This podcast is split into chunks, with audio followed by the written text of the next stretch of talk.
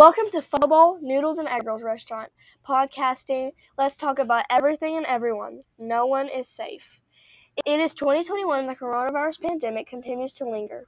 Summer is over. It is October, but still hot. Celeste's current steak ramen count is 35. I'm Celine, and this is season 2, episode 5, with an episode called Scary Movie Review.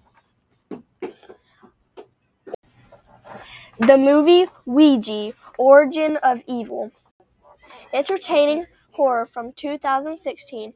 Finally, a movie that had the most rational line ever, especially when dealing with the supernatural. In one particular scene, the major players, including a priest, a mother, and her teenager daughter, they are searching for the younger daughter in a haunted house, and they know she has been taken by something sinister. The priest says, Let's split up and search. The teenager responds with, That is the dumbest thing to do. Bingo! Gavin agreed. That's all for episode 5 of in season 2. And thanks for listening to Let's Talk About Everything and Everyone because no one is safe.